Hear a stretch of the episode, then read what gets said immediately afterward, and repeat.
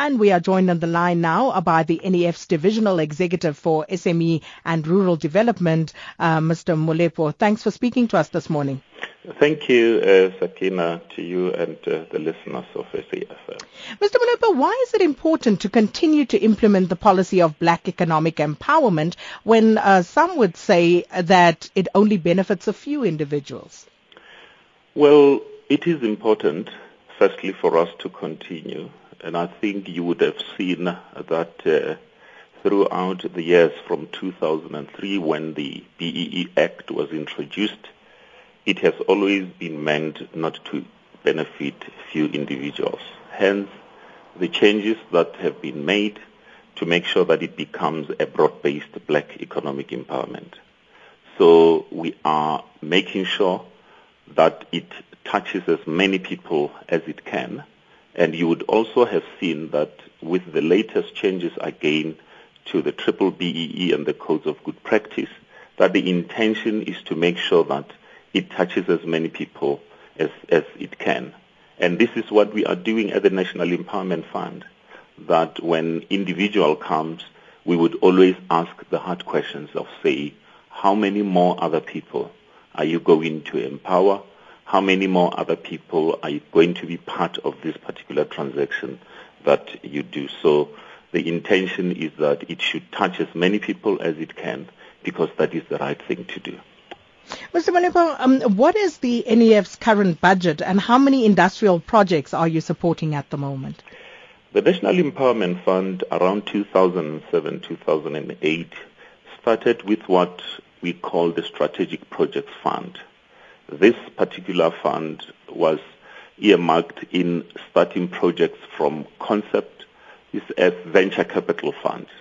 And the reason for that was because we realized that with the wave of BEE that was happening right at the beginning, it was primarily about change of ownership. And when black people buy existing matured businesses, unfortunately, they are very expensive. And we then felt that there was a need for us to start this particular unit where we can encourage black people, promoters that are in the industry in line with the sectors that are earmarked by the Industrial Policy Action Plan to start projects from concept, develop them right until we reach commercialization. And the reason for that being that when you enter early on, it becomes far much cheaper than when you buy a, for instance, a stake in an existing company that is matured. And we are happy to announce, Sakina, that at the moment we have got 20 projects that have been developed. Some of them have been already commercialized. Some are going towards bankable feasibility study, financial close, and these projects, when concluded, will actually, you know, be uh, valued at around, you know, 20, you know, 27 billion rands. And those are the projects that we have started ourselves together with promoters that are in the industry, and the intention is to make sure that we actually develop them right through up to um, commercialization. So, are there any sectors uh, that you particularly favor for funding, and uh, what are the sort of projects that you would normally give that sort of preference to? The National Empowerment Fund funds projects across all sectors of the economy from primary, secondary, right through up to tertiary. And this specific project, I mean, a fund that I have mentioned, would be targeting sectors that are in line, as I said, with the industrial policy, you know, action plan, your, you know, new growth path, and the new development plan.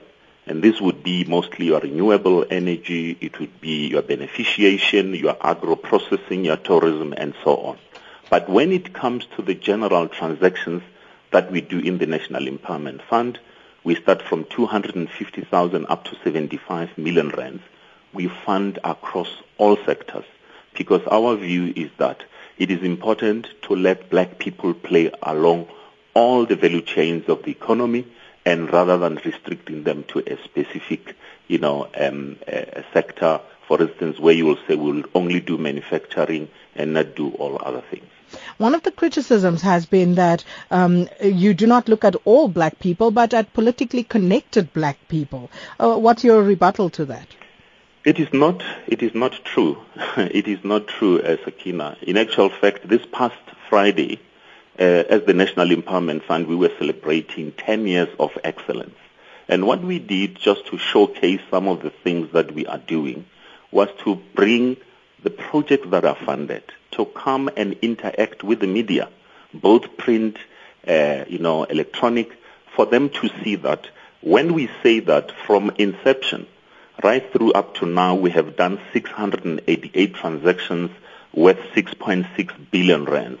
These are real people. These are ordinary people. Some of them have never been in the business before. So we fund ordinary people that come to the National Empowerment Fund with viable business plans, and we do not fund so-called, you know, connected people because that is actually not true if you look at our portfolio.